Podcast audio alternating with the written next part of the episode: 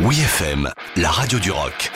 Les bonnes histoires du rock avec Dom Kiris. Il était une fois Johnny and Mary par Placebo. Johnny thinks the world would be right if it would buy truth from him. En 1980, Robert Palmer, le chanteur cravaté le plus élégant de la sphère rock, s'empare de la légende de deux amants célèbres pour écrire Johnny and Mary.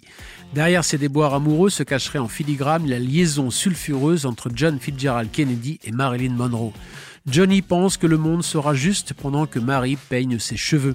Leur histoire courte reste un mystère accentué par la disparition tragique de l'actrice blonde intoxiquée aux drogues et à l'alcool en 1962 et le président JFK assassiné par balle un an plus tard le 22 novembre 1963 lors d'un cortège présidentiel au Texas.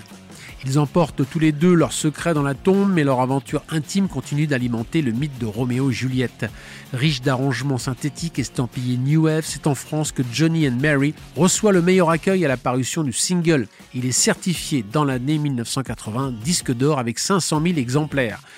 Tout comme pour son premier tube Every Kind of People, soutenu par la campagne de pub pour la bière Heineken, le chanteur Soul bénéficie encore une fois d'une promotion inespérée en illustrant les publicités de la firme Renault.